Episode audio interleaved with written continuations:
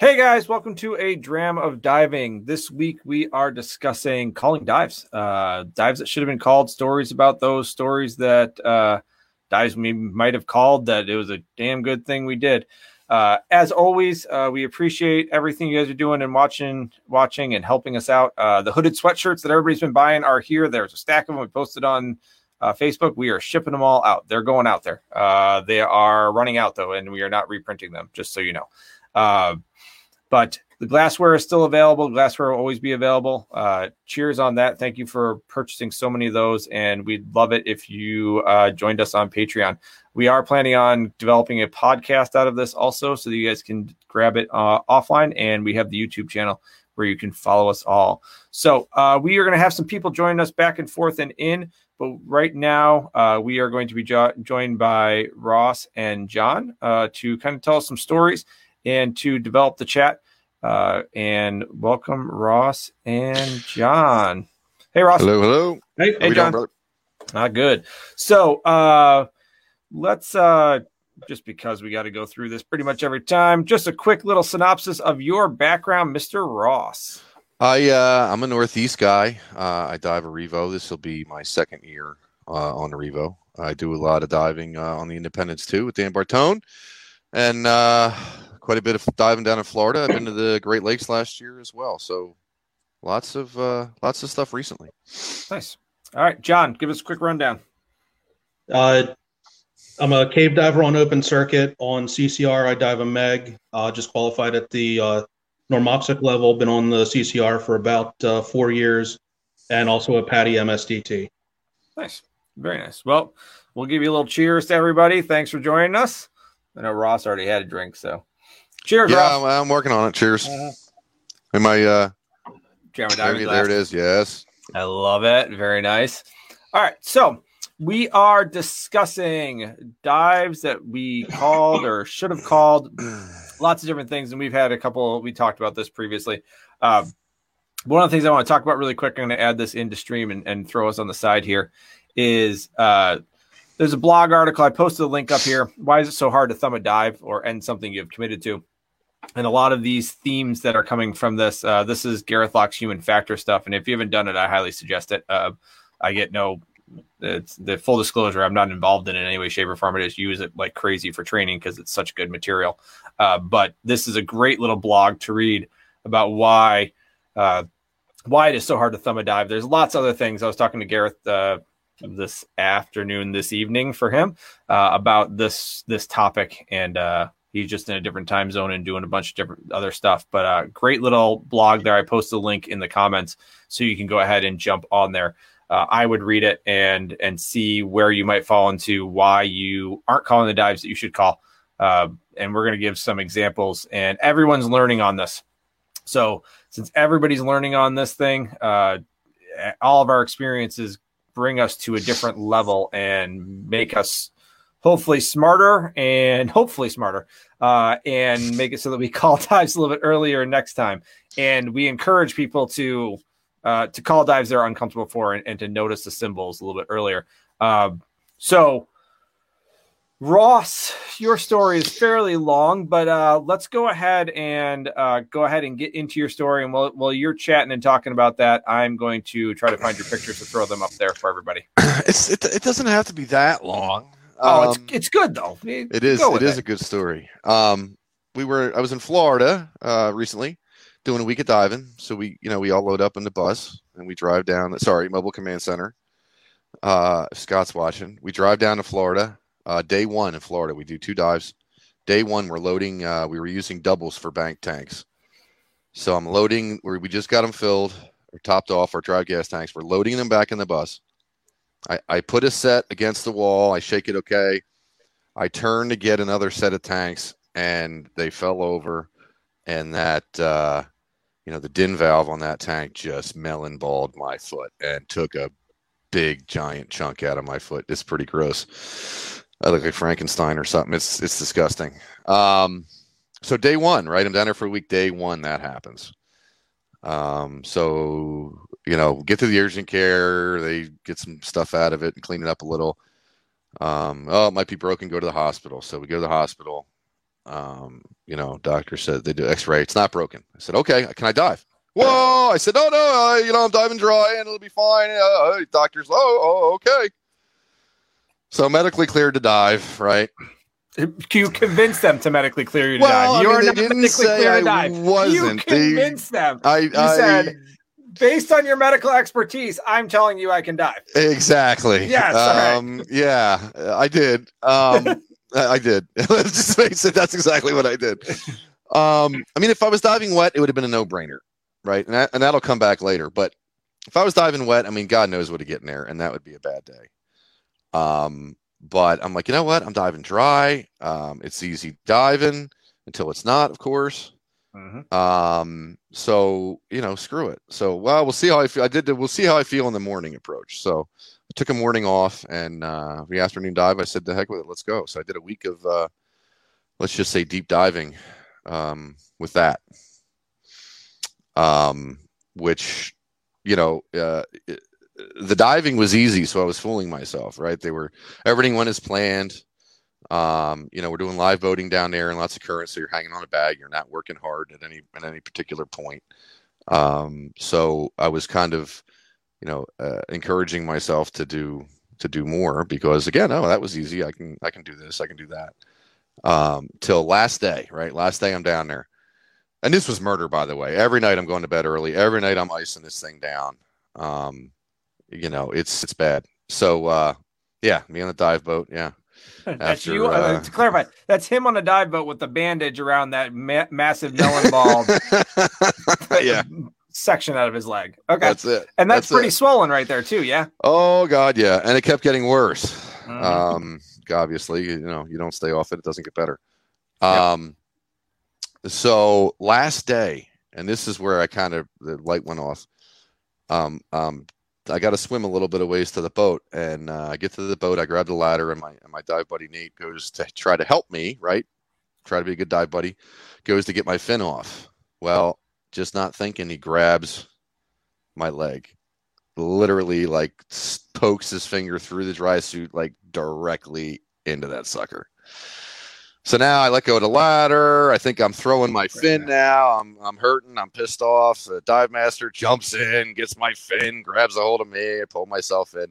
Not a huge thing in the end of the world, you know, at the end of the day. But, you know, I think I started thinking at that point, well, the dive goes well. It goes according to plan. It's not hard.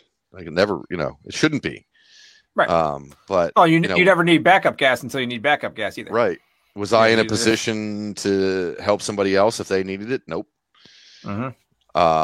It could have been a real problem getting back on the boat. I mean, it worked out, but it could have been, you know, a real concern. And again, I got back on the boat. The real honest to God thing in my mind with that was if I suited flooded, God only knows what kind of infection I could have got from that nasty stuff. So that's what I was going to say earlier on that. Like, yeah, thank God you're not driving wet. You're diving dry until it floods. Yeah. I think that was probably the real risk that was totally, completely unnecessary. Was that one that would have had serious health consequences. You know, as it is, I just, you know, half my foot's numb. But I could have, you know, God knows I could have lost it if that would have got infected. Yeah. So, oh yeah. You know, it's, again, at the time, oh, no big deal. I'm down here for a week. Why am I? Of course I'm going to dive. You know, it's not broke. I'm not going to make it worse. Right. But not in a position, you know, to come to help somebody else if they needed it. You know, it could have gone. It could have gone, you know, sideways. We'll come full circle to that in a minute, but and why? But this is this your buddy's telling you to get in, huh? This was it was Scott Smith, and he's actually like, oh man, that sucks. You can't dive all week, and I'm like, what are you talking about? So quite literally, as I'm clicking that, Scott just messaged me is like, better pick up Ross that day, and it's the exact same one. It's just a separate message. He just sent it to me. We already had it, Scott. That is amazing. Yeah. So you know, it was funny. It was, you know, maybe it was sort of a rite of passage to do that, but I think that goes the wrong way in encouraging people to do that kind of stuff. It was, you know, looking back, it was really just stupid. We're down there for fun. Why do that? If you're there to have a good time, why make yourself miserable? Yeah. Wait, you got to dive with Scott? Scott came out to dive with you? No. Oh, okay. He just made that picture. We missed him. Oh, yeah. He just made it from back home. Back home. That works. All right. Yeah. Because he hasn't come dive with me yet either. So, yeah. Well, he's coming in October, Scott. October. Yeah. Yeah. So, and John, you're welcome to call on that too. We're doing, what did we decide? I don't remember. But... Light Store, Will Wreck. Yeah. And... I'll take a look later and see. Yeah. You should come out. Yeah. But anyway, so the way I'm going to run this thing is we're going to get back to some of the motivations and stuff after Ross and some of the stuff we talked about last night. Scott Smith's a snob. Yeah, we know Scott. So, John, we're going to have you kind of tell your story, and then I think we're going to come around and see motivations afterwards, and then talk about what we've learned and stuff like that. We're going to kind of listen to both stories and then kind of dissect them from there.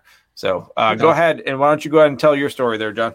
All right. So, I was down in Florida also. I'm coming out of Harrisburg, Pennsylvania. And I was down there with a buddy of mine. We were doing our apprentice class, and it was our first day. We had, sat through the lecture, so that took a good bit of the morning. And then we drove over to Jenny. We did our first dive. Everything was good. We switch out tanks. We're going to do our second dive. We get in the water, and I've got a little bubbles coming out of my tank valve on my right post, diving open circuit at the time, back mount doubles. Uh-huh. So we jump out, and it's getting late in the day. The instructor's like, we can do 3 dives tomorrow, still meet everything, no worries, no rush. My buddy and I are both looking at each other, and we're going, I've got the parts in my Save a Dive kit, the valve's closed. We can take everything off, swap out the disc and the O-rings, and get back in, and off we go. And then we just have 2 dives to worry about for tomorrow.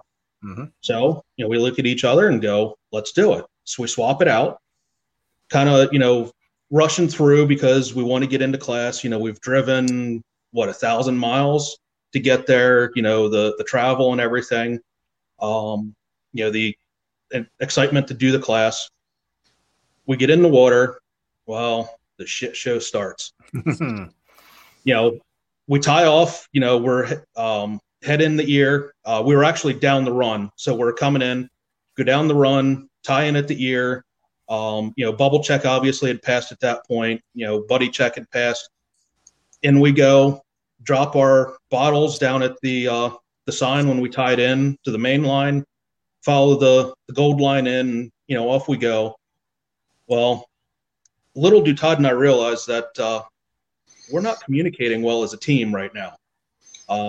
We get in, and apprentice is starting navigation, so we're tying in. We're going to. And I have to go look it up. I'm forgetting. Basically, we went in past Keyhole, turned right, and we're tying in there. We're going to go down the line, and then just head out and then come back. Well, I'm tying in.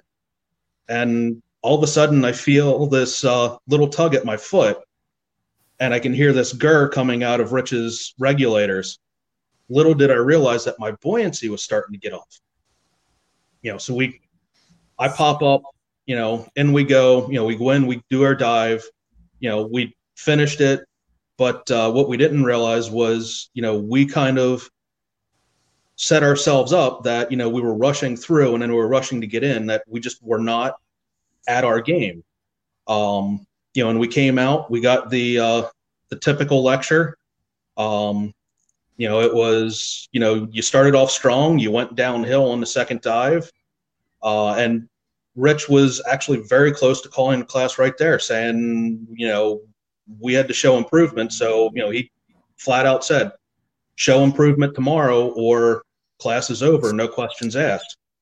Thankfully, we spent the night, regrouped, got everything together, and, we pulled it off. And he even commented at the end of the class that, we started off, about midway, dropped and hit rock bottom, on dive 2, but then really pulled it together for dives 3 and 4 and finished it off. So, obviously, we learned our lesson on that one strong that, if something seems off, stop, take your time, reassess.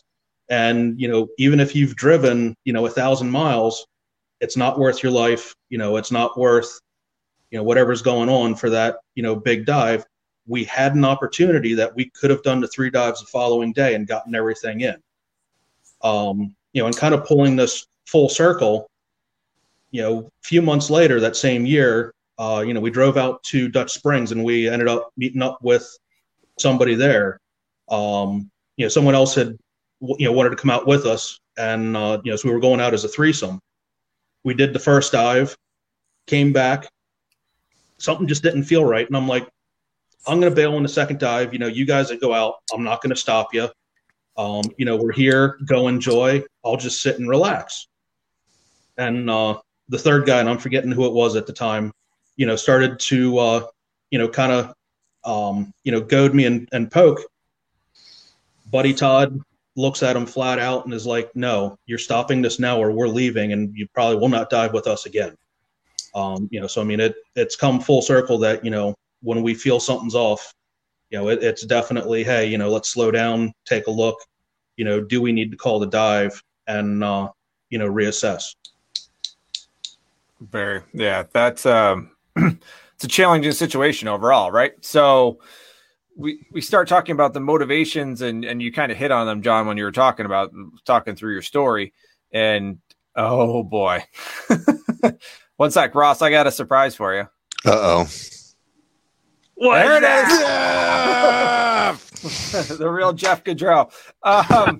What's the word, brother? Nothing. Just finished dinner. Getting ready for. Still no power.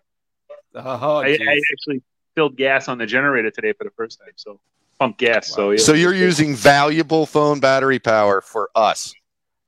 I am. I don't think you realize what I was getting into. I love it. No. Watching a movie with the wife. It's hot. Oh, good. Nice. So in that case, can you tell us a quick story that you how you got yourself into this of a dive that you should have called? Dive I should have called. Yeah. I can think of one of the bigger dives I've actually done. We were 40 miles offshore. Seas were 3 to 5. They were only forecast to be like a couple foot, and they were easily 3 to 5. We were attempting to grapple the shot line the wreck. We had to drop a hook, a 400-foot line, 4 times. The third time we had it, and we had the gear line down with 3 bottles on it, the whole 9 yards. And we had to haul it. We came off the wreck. We dragged the hook dragged off the wreck. Yeah, I, as the person who kind of set up the trip, I was kind of obligated, you know, to start making calls. And I found you have to judge you have to look at the boat. You generally, everybody knows their friends. Everybody knows who they're out with. You have to kind of look at it as far as weaker is not the right word. Less aggressive and more aggressive divers. Okay. Uh-huh. Less aggressive divers are the first to say, you know what, I've had enough. I'm done for the day. I'm just going to chill topside. You guys go ahead. The most aggressive divers are usually the most, generally the most dangerous, in my opinion. You know, mm-hmm. They're the ones that will push until I swear to God somebody dies, you know. Yeah. So, you know, we finally got it hooked. We were 2.5 hours into trying to get a shot on this wreck in almost 400 feet of water. And we had 2 guys suited first to splash, and they had been suited for like an hour and change, and it was summertime. Ooh. And it was fun. It you know, it was rough as hell, and we're looking to do a 3-hour dive on top of it, not knowing what the conditions are going to do. Long story short, we had a good dive, but I look at that as a day I should not only have called it for myself, I should have forced calling it for the boat, and we should have just turned around, paid the charter fee, and been done with it. Everything went well. We actually did have a problem in the water, but everything worked out. It wasn't related to the conditions or anything, but not directly related, right? Not directly, but it could have been related to anything. It was related to a rebreather being set up in a hotel room the night before, late.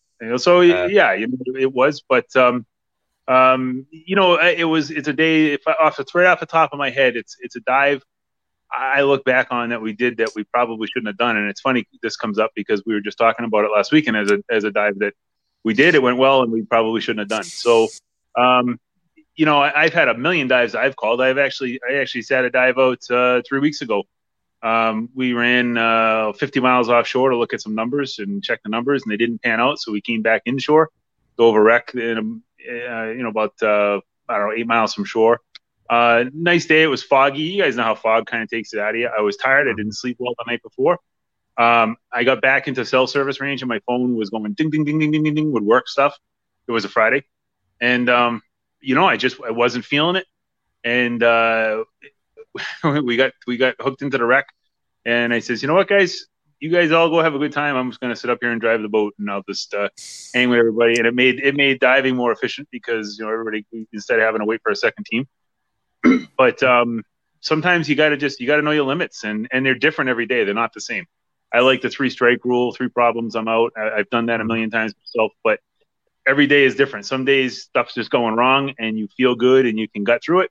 Other days, same conditions, same everything. You're just not up to it. You didn't sleep well, you whatever, and you're just like, you know what? I'm done. I'm not diving today.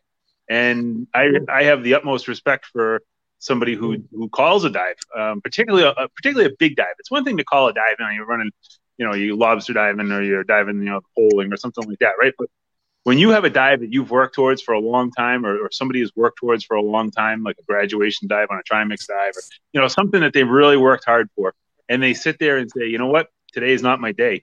I have the utmost respect for somebody who does that. So yeah, I think that helps. Yeah, and Jeff, whenever you need to jump back to the family or whatnot, or you're losing cell phone, feel free to jump in and out. However long you want to hang out, we appreciate it.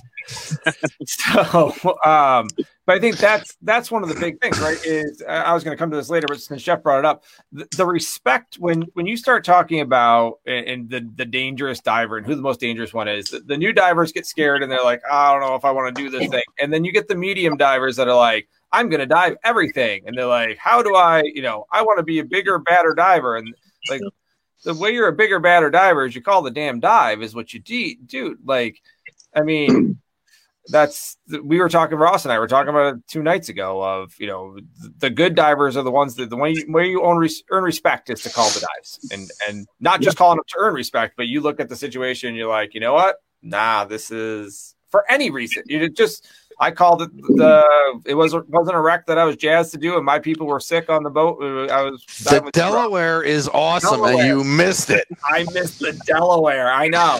And I was like, you know what? I'm just going to crew the boat and help my people in the water and hold their hair back when they're puking when they get back. So, but yeah, that's huge. That's Ross. You want to add into that? We were talking about respect with, and Jeff kind of outlined it, but I think it's a lot harder to not do it in a lot of aspects. Now, I bail on a whole lot of second dives. It's not real often actually that I do dive number 2. I got a bunch of hardware in my back, and I'm capable of doing most things, but my stamina is not what it used to be. So I'll bail on a lot of second dives for that reason. Getting in and out of your suit, it's hot out. The hardest thing about diving is getting in and out of your gear. Yep. At least it should be the hardest, but you want that to be the hardest part. Some days a lot of days I'm just not feeling that second dive. On Dan's boat, a lot of the stuff, the rebreather stuff, which is kind of why a big reason for me to go to it. Big, one long dive, less stress, less deco stress, less stress getting dressed. That's what I was gonna say. Less physiologic stress. You get the physiologic stress no matter what. You don't really understand that. Like people don't think about that whole idea and the dehydration and getting in and out of the water. And there's a thought process of we'll get back to this, but I paid for that second dive, so I need to take it. Or the rest of the boat's getting in. I'm just gonna sit on this boat. Like why would I just sit on this boat? I'm fine with it, but John. I had one of those. I was down a few years ago off North Carolina at Morehead City, and diving off Olympus. We're going out. We did our first dive. I was feeling a little nauseous, but I still got in, did it. Came up, and we're on our surface interval, and then we start getting ready for the second dive. And I'm just like, you know what? I'm not feeling it. I don't. I'm worried about getting back on the boat, being nauseous, getting back on the boat, wearing back mount doubles. It was just like, I'm here, I'm going to relax. We're going out the next day, hopefully we'll have something good. But what really surprised, you know, when everybody got in, boat crew came over to me, said, "Are you going in?" I said, "No, I'm just going to take it easy, not feeling good. You know, I'd rather not push it on you guys to have to get me onto the boat." 3 minutes later, down walks George and says, "Thank you very much." George Purpoy, you know, came down out of the wheelhouse, you know, just to say thank you to me for, you know, not putting his crew at risk. Well, that's the other part of it, right? You're not, I mean, a lot of people like to say, oh, it's, if I want to take a risk or if I want to do this, or if I want to do that, that's my decision. If I want to risk, you know, my life, that's my call. Well, it's not. I mean, everybody on that boat is going to have to A, help you, or B, come look for your body. Everybody on that boat. You're not just risking your own life when you do something stupid. Maybe you go somewhere you shouldn't have gone, or you go too far from the anchor line. You're not paying attention. You get lost. I mean, aside from just calling the dive, you're risking everybody on that boat is going to go look for you. Anybody that can get right back in the water is going to get back in the water instantly. Yeah, and you think that you're like, oh, no, just leave me. I'll be fine. The stress of your friends thinking that maybe there was a possibility you're down there that they could have done something. And that's like when we end a code at the hospital, it's does anyone else have any thoughts of anything we could do? Because that is a major part of the psychology of it. Of does everybody think we've done everything we possibly can? Because if you think there's anything else we could possibly do, you are going to just eat yourself up over it. And that kind of plays into that whole thing of, yeah, if you end up, you know, that's Ashley was on here, but Ashley with the if only stuff with losing her husband, it's, you know, if only we would have done something different. And you're thinking, if only I would have gotten the water, it's a little bit different thing. But if I only I would have gotten, maybe we could have found them, like, especially if they come back with like gas in their tank or something. You're like, oh, my God, that, you know, we could have. You're putting everybody into a situation where they're ready to go for you because they're your friends. It doesn't matter that you're the ass that said, I don't care. You know, we're coming for you. And if we can, so that's risking your life. That's on you. But look around the boat. Are you willing to, I mean, I'll risk Jeff's life, but I mean, I don't know about anybody else's. It's all right. Meat truck divers are a dime a dozen. So. You can't have any street corner. And then, now, you know, I wish I had a more exciting story, and I'm glad I don't have a more exciting story. Yeah, no. But it's you know, that's what I think about. I'm like, well, do I want to? You know, no. The answer is no. Well, the near misses are the ones that lead us to realize what we should be. How we should be doing, you know, these are the stories that need to be told. Like, hey, I should have called this. I came back and I was lucky, but this cascaded, like John, you were saying, you had a cascade of crap going on. So just cascaded down on you, and you should have called the dive. It cascaded. And that's the Swiss cheese model from Gareth Lock stuff, the human factors, but like that Swiss cheese model, that stuff's got to line up. You guys, the holes just didn't line up basically. And there was no incident. Like you just got lucky. Something blocked it somehow. So we call that I've always called that the snowball effect. You know, it's I've always kind of followed the rule of three. You know, three problems, and you no matter what's going on, you call it, you bail, because little problems turn into big problems. You're hot. You're on the boat. You have a regulator blowout right as you're getting ready to get in the water, and somebody rips it off your rig, and you know swaps out another one, and this and that, and then you get this problem. And that now. It's easier to just, I mean, I'm being simple there, but you know, I mean, it's easier to say enough's enough. Today is not my day, than it is to be, regardless of what kind of diving you're doing. Because I don't care if you're in a single tank and you're in 60 or 80 feet of water, or you're in a rebreather with three bottles and 300 feet of water. The problems are the same, and you can only handle so much on the equipment you have. And it's way easier to just to not get yourself in trouble to begin with, than it is to get yourself out of trouble when you're in it.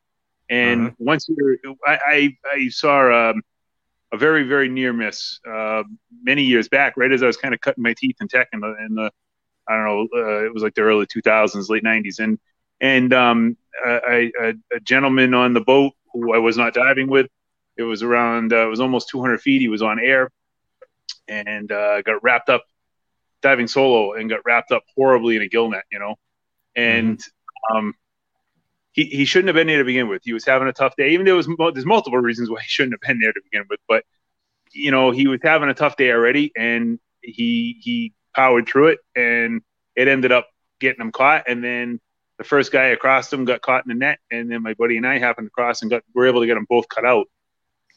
But, you know, some of them spent 45 minutes and almost 200 feet on doubles, you know. So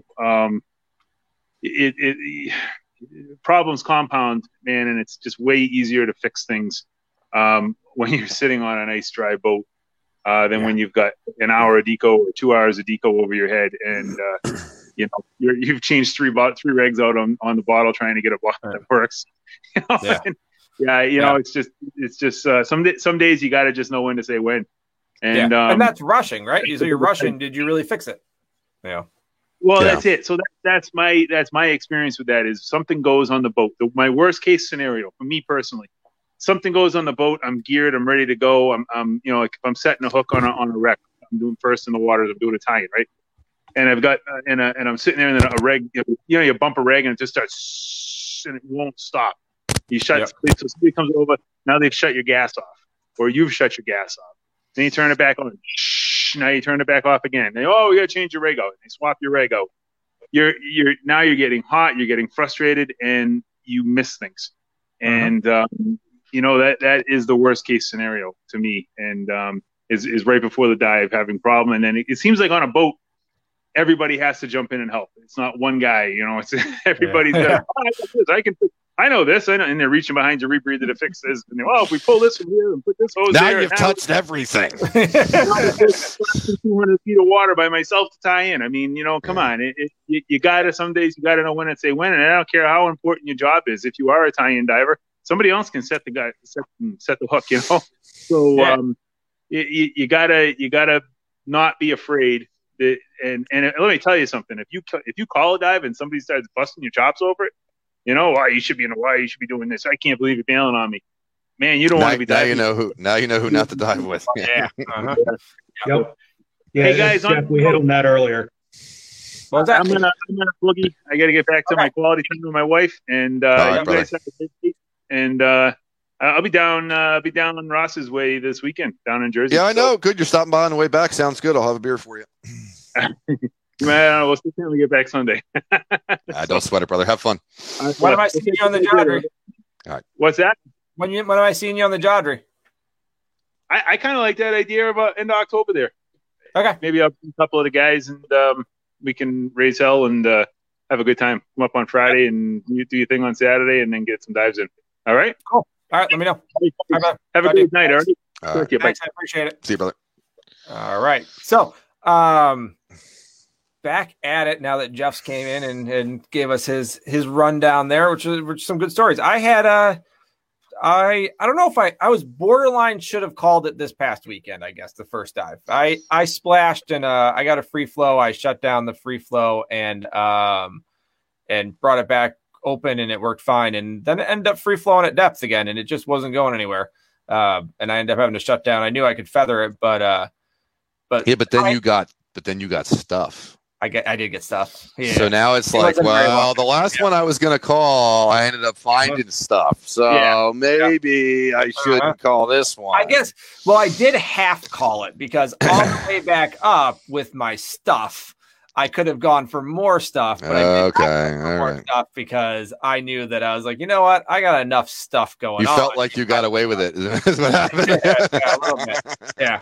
So I know that feeling. Like, just get me out of here. I don't know. Yeah. I don't know how I got here. Just get me out. Yep. Yep. Oh boy. Uh-oh. There's Dennis. Dennis should be joining. Cool. I don't know what he's doing. Dennis, jump on. Did you send him? Jump on, Dennis. I think so. I don't know. You said you sent him the link. Captain Dennis. Captain Dennis. I sent it to him. Maybe I didn't send it to him. I'm a liar. Either one. I'm on the boat's full list. Yeah.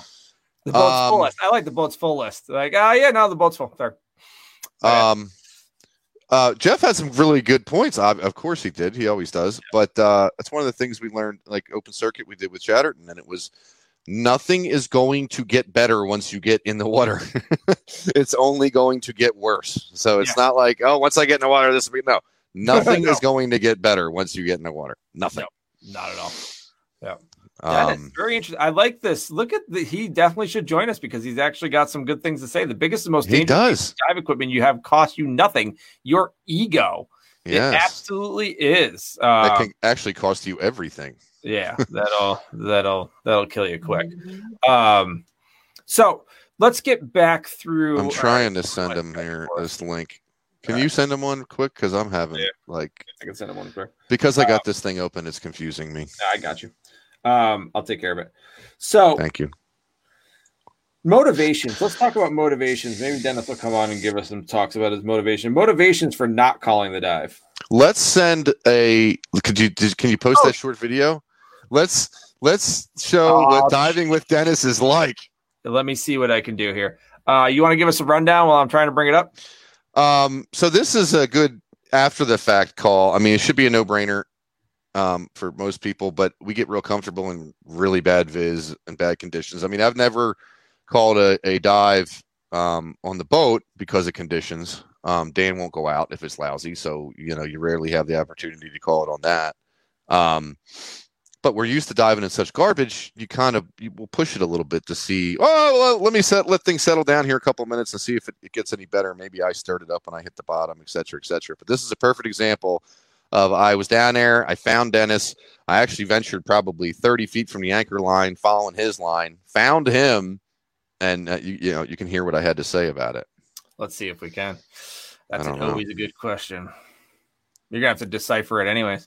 Sure, I'll translate. Yeah, not very many people speak Revo these days. Revo, no, that's not what I wanted to do at all. That's a whole. Oof. That's not it. All right, let's see here. Stop screen.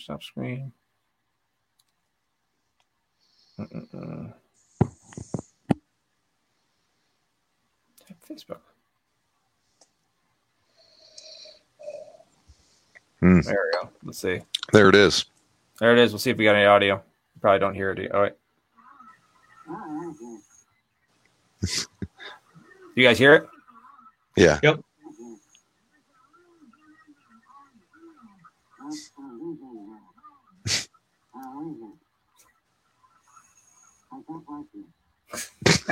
I don't like you. I'm leaving now. I don't like you. You make me do things like this. Nice. But I mean, that's what, 6 inches of his. Yeah. If you're lucky. I mean, that was my light. So those are the easy ones, right? Yeah. But if they were all that simple. John Hawes has to call you out. He's right. No, he's absolutely right. It does. Right. It gets better in the water. Yep. Yeah, he called you out. That's the one thing, caveat. John Hawes, yes, the caveat. Yep, you're right. Hit temperature. All right, temperature gets better in the water, too. Yeah. Yeah, fine. Temperature does get better on that. Yeah, that works. Maybe he did earn his pair of socks back on that one. So motivations. Let's talk about motivations behind that whole thing. So I called a dive on him Saturday. So let's talk about that. Yeah. 200 feet of water. I had trouble with my ear going down, forced the issue, was fine the whole dive. Coming up, we had dolphins on deco. Everything was fantastic. Get back on the boat. Like within 5 minutes, my ears are just like pounding out of my skull. And you get that squeak in your ear. That's it. Done. Right then, I'm just like, that's it. I'm done. Maybe if I get back and I started talking to myself, maybe if I get back in, I can get down to 20 feet. Maybe I can kind of come up slower and I can clear it. I don't know. That's it. I'm done. Yeah. It's the convincing yourself of stuff. John, you have anything where you convince yourselves of things that as you're going forward, just a little, I could just get this one little thing better. Oh yeah. And I mean, similar story. Same buddy and I, we're both on Meg 15s at this point. We're at Dutch. I'm actually out in Bethlehem for a wedding later that evening. So I went out and did a dive in the morning. Buddy drove out specifically for the dive. We're going in. We're in the the 60-foot flats out by the trolley, and my ear's been kind of on and off. We're in 30, 35 minutes, and I'm just like, you know what? This is not getting any better. We need to, get out of here and just avoid the issue. There's no need pushing it, because it definitely, It wasn't going away. It wasn't getting any better. And you see that with the instructing thing is being forced to feeling like you're forced to instruct. There we got a Captain Dennis with us. There he is. So like I was saying, being forced. Hey Dennis, how are we doing? How are you? Can you hear me? Yeah, we can hear you. This is fancy. It is fancy, right? You know, like this. This is the new setup, man. I've grown so much in like 6 months. That's what happens. Yeah, well, yeah, that's what happens. It's like, yeah, I got ring lights and microphones. It's crazy. But I have more whiskey than I had before, so at least there's some positive. I don't know. Dennis looks all right too, and he just has a china cabinet and a telephone. Yeah, there's nothing in that china cabinet. We have already had that discussion. I think Jeff Goodrow is Jeff Goodrow still in the china cabinet. My grandfather passed away. This was all in his attic. I just thought it'd be cool to put it out.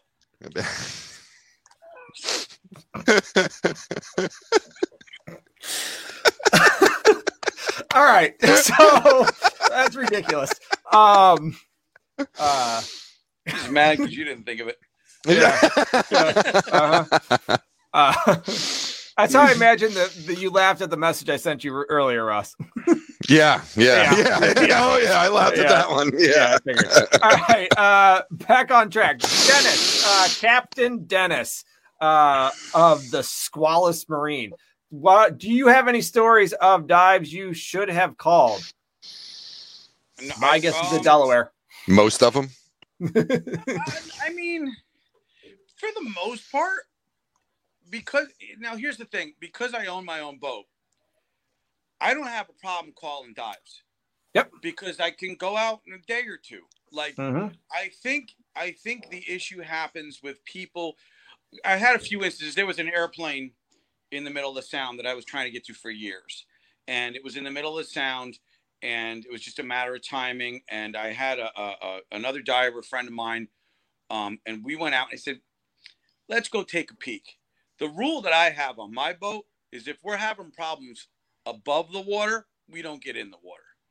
It's a really good indicator. So like if you're getting the crap kicked out of you and it's just a lumpy day and things aren't working and you know, there's water, you don't get in the water. So we went there on one particular day. I had some additional surface help just because we were in the middle of the sound and there wasn't a lot of eyes up deck. So we got there and we scanned the wreck and it was underneath us. And I just, you know, you get the vibe. You're just like, man, they don't need to do it.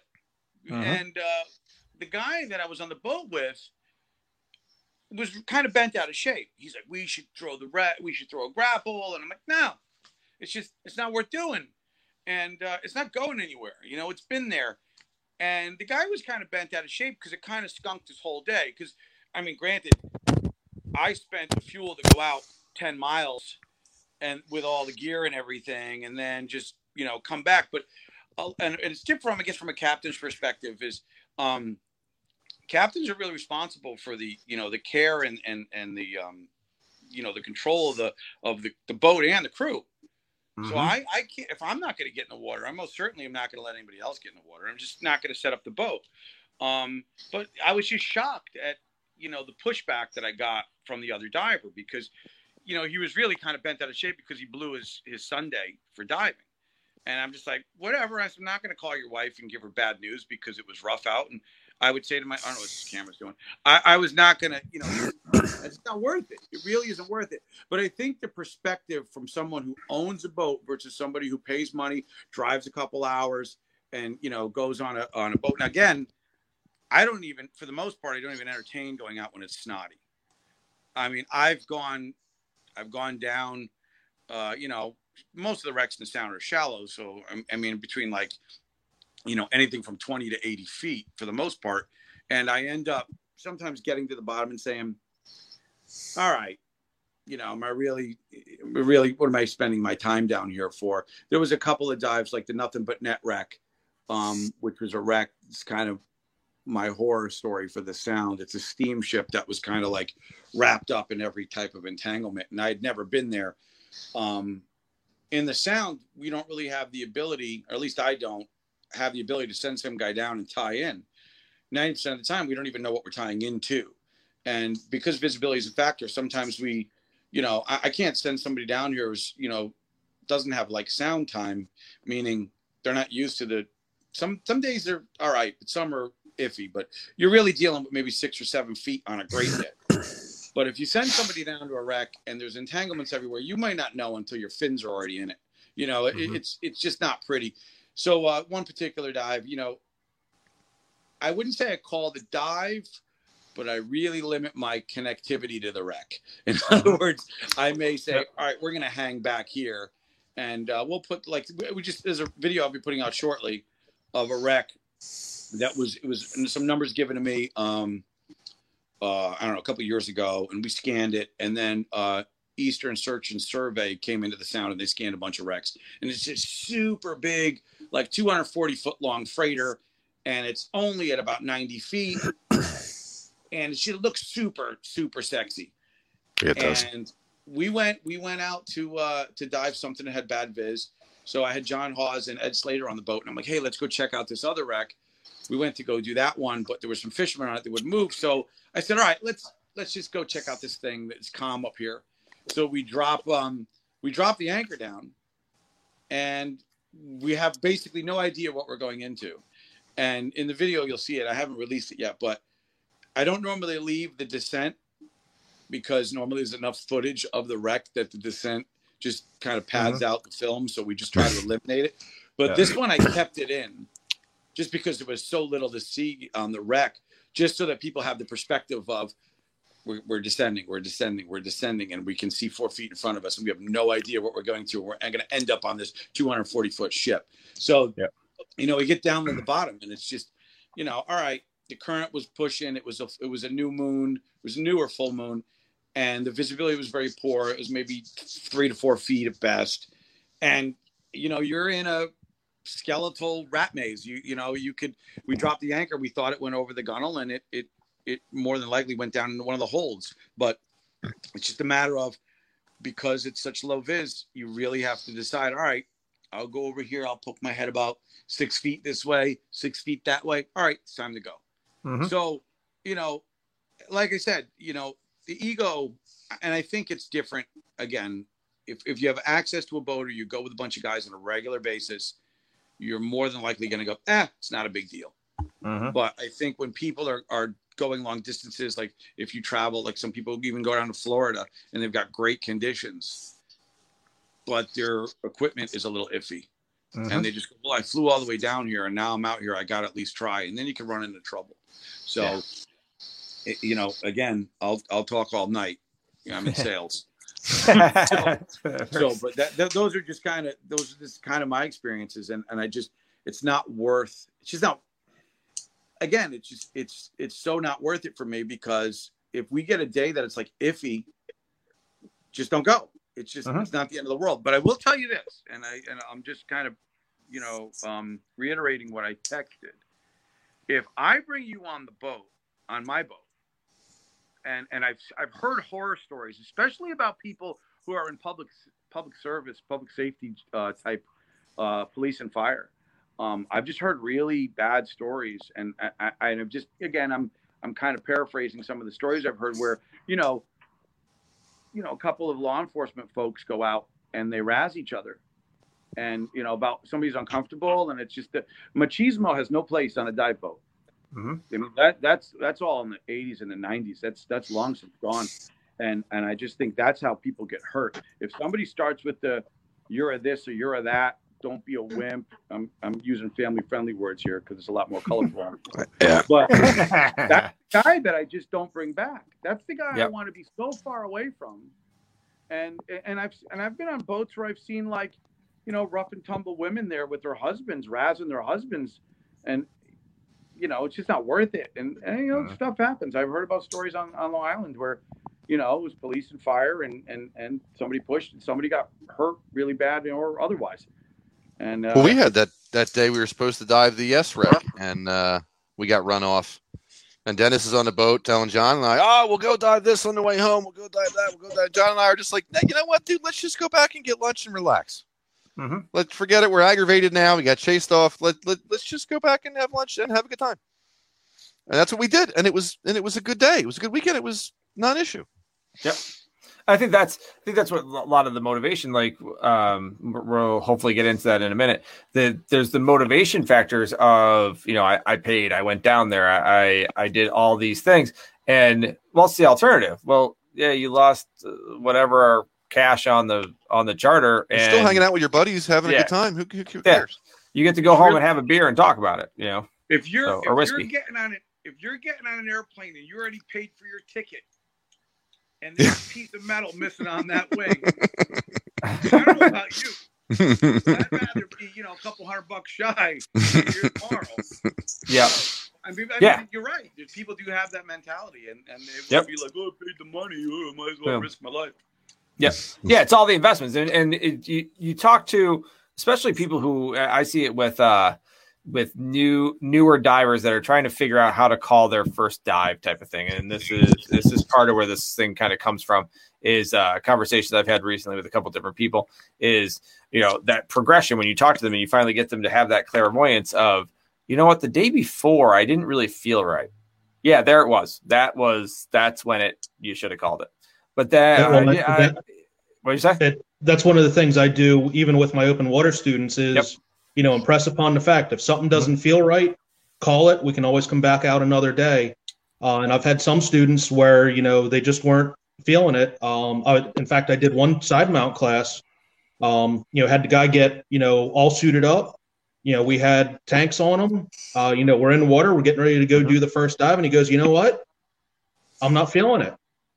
All right, cool. You know, can you get yourself out of the tanks or do you need a hand? We got him out. Made sure he was okay, you know, back up on, you know, dripping on dry land, and we went off and did the dive. Yep. Yeah. We stress it a ton of call dive anytime, any reason, no questions asked except for, are you okay? Do you need a drink? Basically, like, let's go out and just hang out, and there's no issue. Like, let's just go hang out. That's fine. We're good. That's an amazing plan, and just finding that cascade and of, you know, and those investments, right? It's like John, you said, the investment. You're invested by putting the time into setting up the gear. You're investing. You're in the water. You've invested a financial and time commitment. You've invested all of these things to starting this dive. And I tell my students the same as you did, John, is like, we can stand in the water and call it. Fine with me. I got home early that day. We'll do it again the next day. We'll do it again another time. We'll go have a drink. We'll go hang out. We'll grab some food and talk about other dives. Like, that's, and at least we get to do other dives at that point in time. If we really push it, we might not be able to. But, you know, I think it gets tough too. I've seen, you know, spending a lot of time on the boats, I've seen too. Sometimes you got people that are uncomfortable because maybe this is their first time in New Jersey. Mm-hmm. Yeah. And they've heard the horror stories, and if this is going to be 6 inches and it's terrible. And, you know, I've struggled a lot with, you know, do you not necessarily push them, but do you encourage them? Say, hey, look, you know what? Get in the water, go down 6 feet, cool off, just look around. Right. Yeah. So I struggle with that because you don't want them to go out there and they're nervous because it's New Jersey, and then they go home and they never come back. Yep. But how do you know? I struggle with, well, are they uncomfortable because of where they are? Are they uncomfortable because they're not feeling good? They shouldn't be doing the dive at all.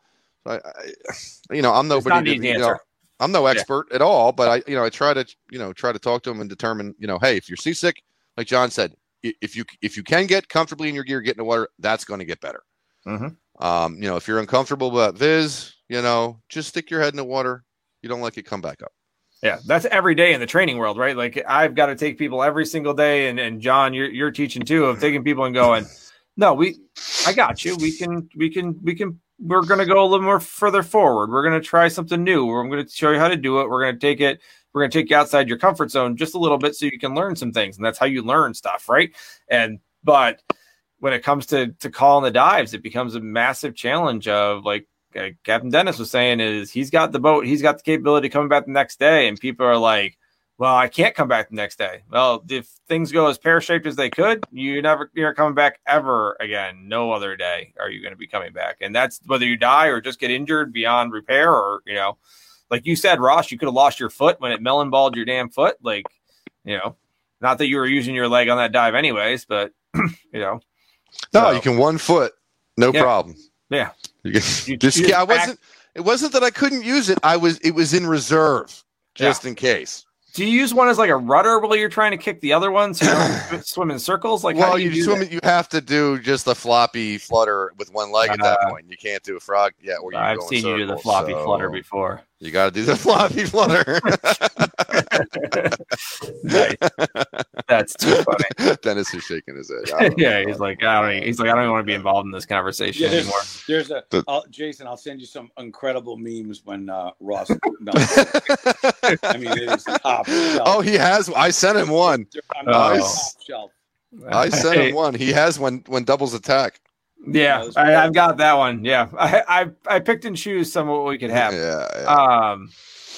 Yeah. So, anyways, I think coming round and round to it is there's lots of motivations on why people want to just push it and get in the water. And listening to the people who are joining us and the people who are in the comments and the people who are said this is a good conversation to have and we need to have this conversation. When you talk to those people, the people that you know, maybe not any of us here that people look up to.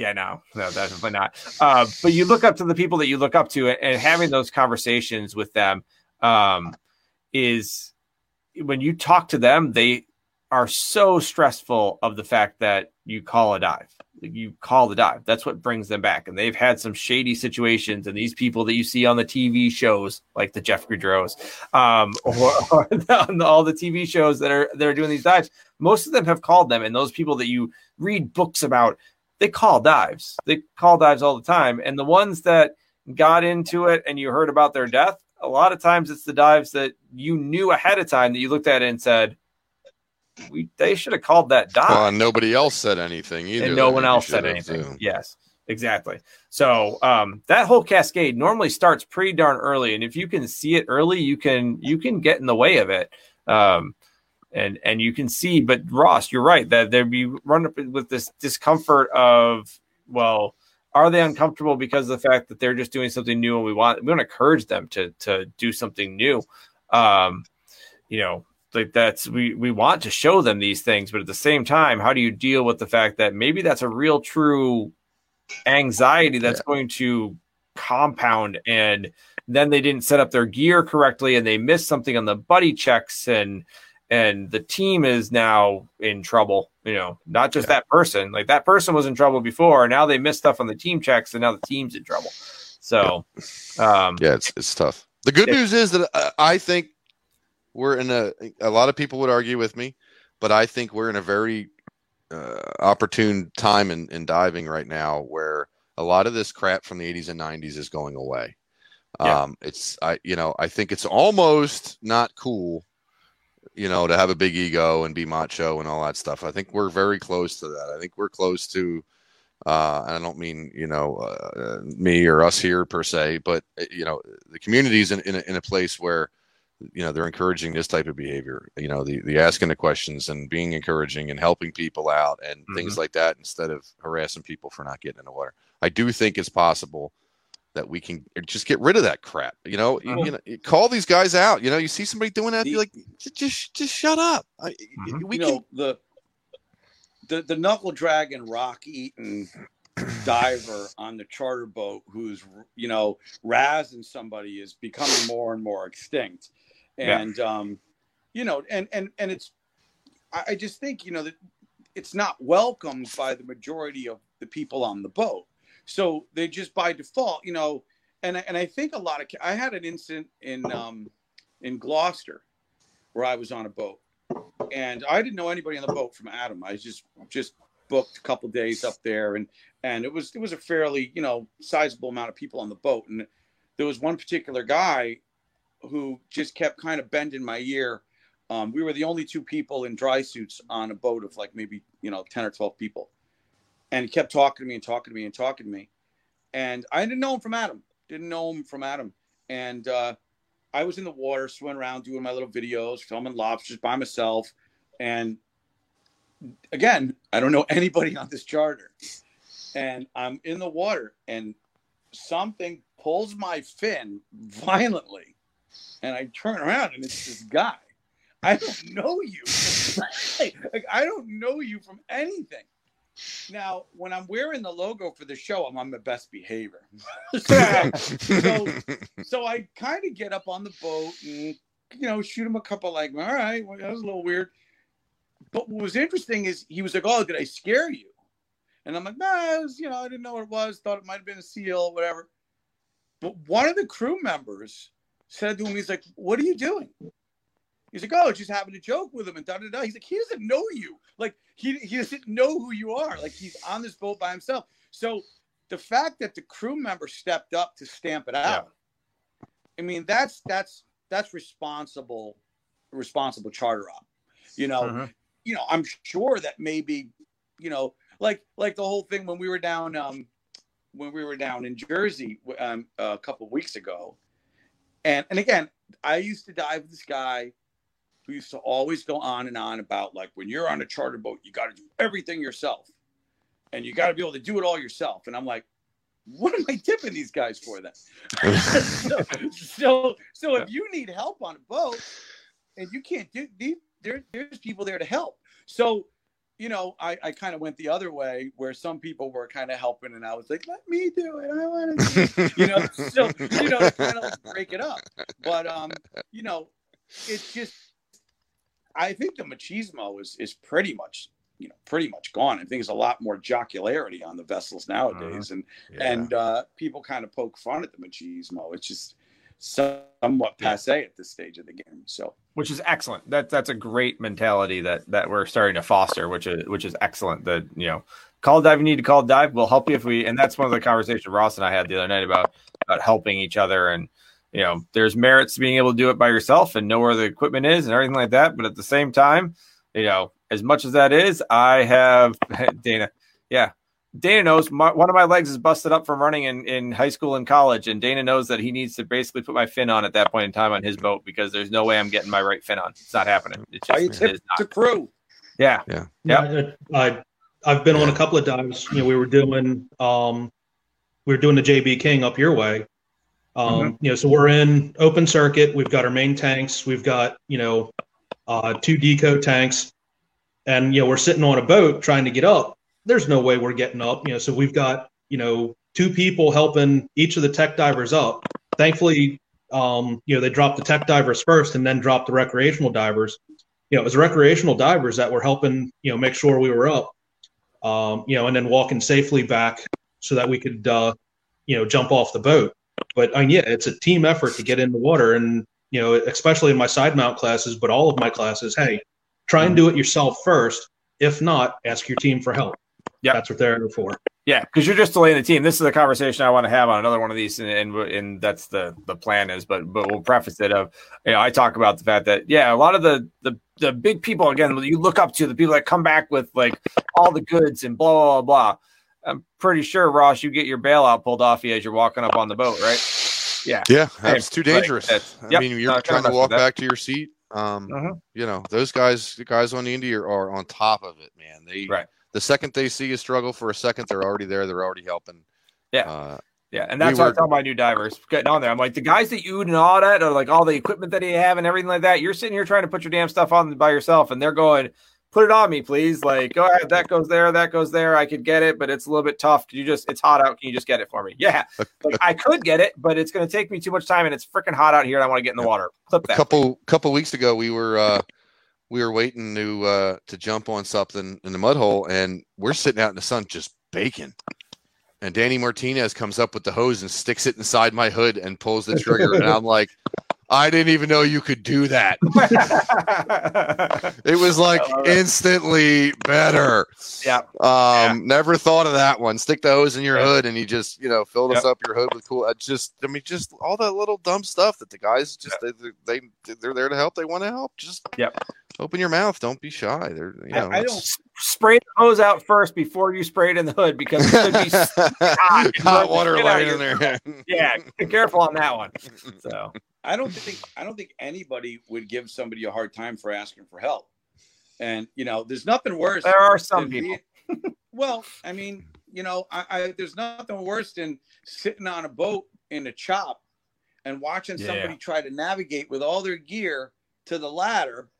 And I'm just going, oh my God, they're going to smash their teeth into 1,000 pieces. Well, that's it. Doing it, you know, if you can, if you have the help, take the help. That's it. You go to Dutch, you spend your life in Dutch, and boy, I got my picnic table. I can walk 6 bottles down and all my gear, no problem. You do it on a boat. Just walk from one end of the boat with nothing on to the other and some of this stuff. Yeah. It's wet. That's it. It's a totally different ball game. I just sit in the lawn chairs. Yeah. Tommy Muhammad chairs. And yeah, Tommy Muhammad chairs, just sit down there. I mean, you know, it's cool. I'm not trying to bag in any place in particular, and it's cool to train, but if you never go out into the ocean, it's like, you know, people, oh, I want to climb. I'm a climber, but you only do like the gym wall. Yeah, you know, it's just, you know, that's it, it's, you know, I mean, I don't know. I just. Oh, you said it now. Just. Yeah. Just go with it. You basically said that I'm not a diver because I basically do all my diving up in the St. Lawrence and in the freshwaters of the Great Lakes. That's what I heard. And that's what I heard too, because he said ocean, right? That's all he said. Not bagging on. I'm just talking about like. The river. The river is a different closed spaces. I'm referring to organically created swimming pools. Yes. There you go. I like it. Beautiful. So, you know, I mean, again, if you know, I mean, I was going off into the rabbit hole here, but I'll stay on topic. All right, we'll come back to that topic again. We will come back to that whole thing of being able to take care of yourself and training and all that. That's definitely a topic. I think in 2 weeks I got something. I think in 4 weeks that's the next thing I really want to do is talk about that once I look at the schedule. So, trying to figure that whole thing out, but I appreciate it. So we're gonna go with closing thoughts because we're right at an hour, and last 2 weeks ago we did 2 hours, and I did. Plan for like 45 minutes, and that's apparently I need to start planning for an hour, but then it'll be 2 hours, so I'm gonna plan for 45 from here on out. Remember when you said, Ross, how are we gonna get past 20 minutes earlier? Yeah, I'm like, oh man, I can't talk for more than 10 minutes. Yeah, exactly. Dennis to the rescue. Yeah. Closing thoughts, Mr. Ross. Closing thoughts. Just don't be stupid.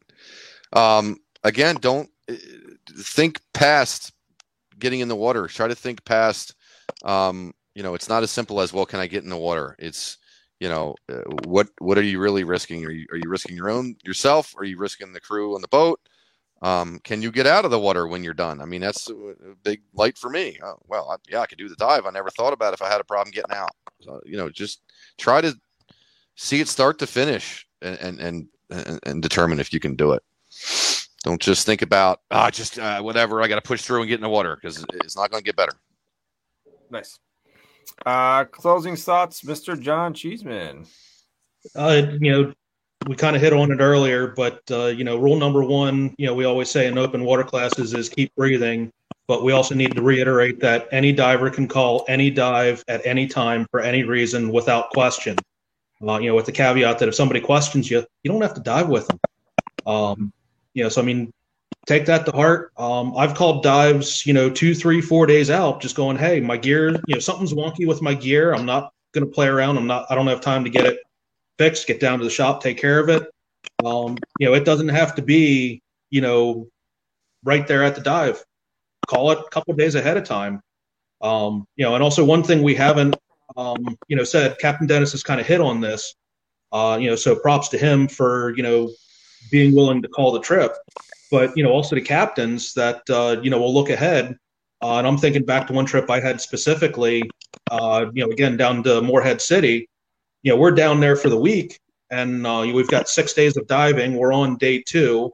Bobby shows up in the bunkhouse at like 7 a.m. going, look, guys, weather forecast sucks. It's going to be like this the rest of the week.